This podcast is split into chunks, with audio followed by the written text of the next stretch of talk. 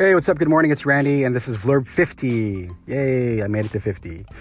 I'm sitting outside of the gym, and I had a thought, and so I'm going to share it with you. So, if you follow anything that I'm doing online, you will know, or now you will know, because I'm going to say it, that my business specializes in recovering, struggling software projects, right? So, customer will basically reach out to us and say, hey, we've been working on a product, or we've hired some firm, or whatever it may be, and we're not where we want to be, so can you come in and help us, right?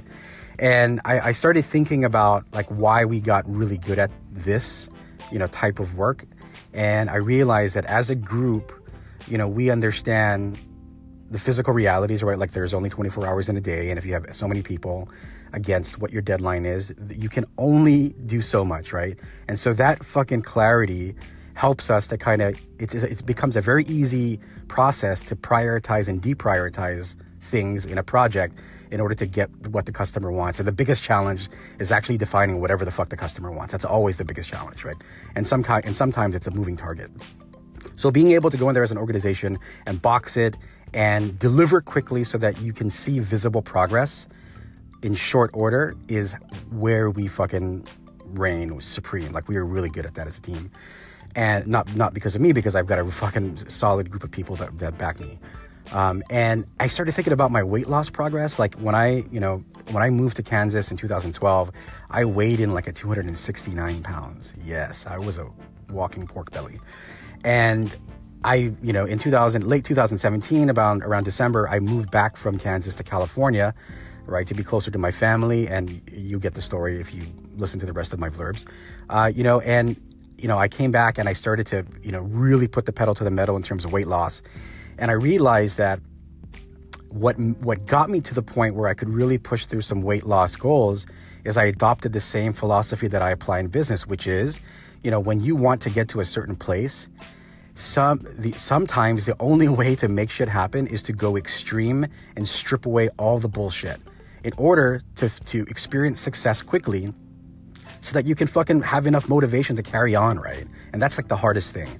And I think, that's basically how I made it happen, right? So I dibble-dabbled, trying to lose weight. It fucking took me a year to lose 10 pounds and so on and so forth. And it was finally my trainer said, listen, you either want to be healthy or you don't want to be healthy, right? So sort of the same mindset that I apply or I take into an actual software project, right? So do you want it or do you not want it?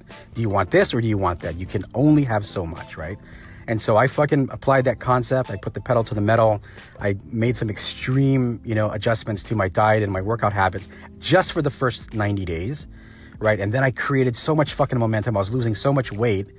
And then as I started to plateau, I started to readjust and throttle back on, the extreme measures that I took, in my diet and workout, plan.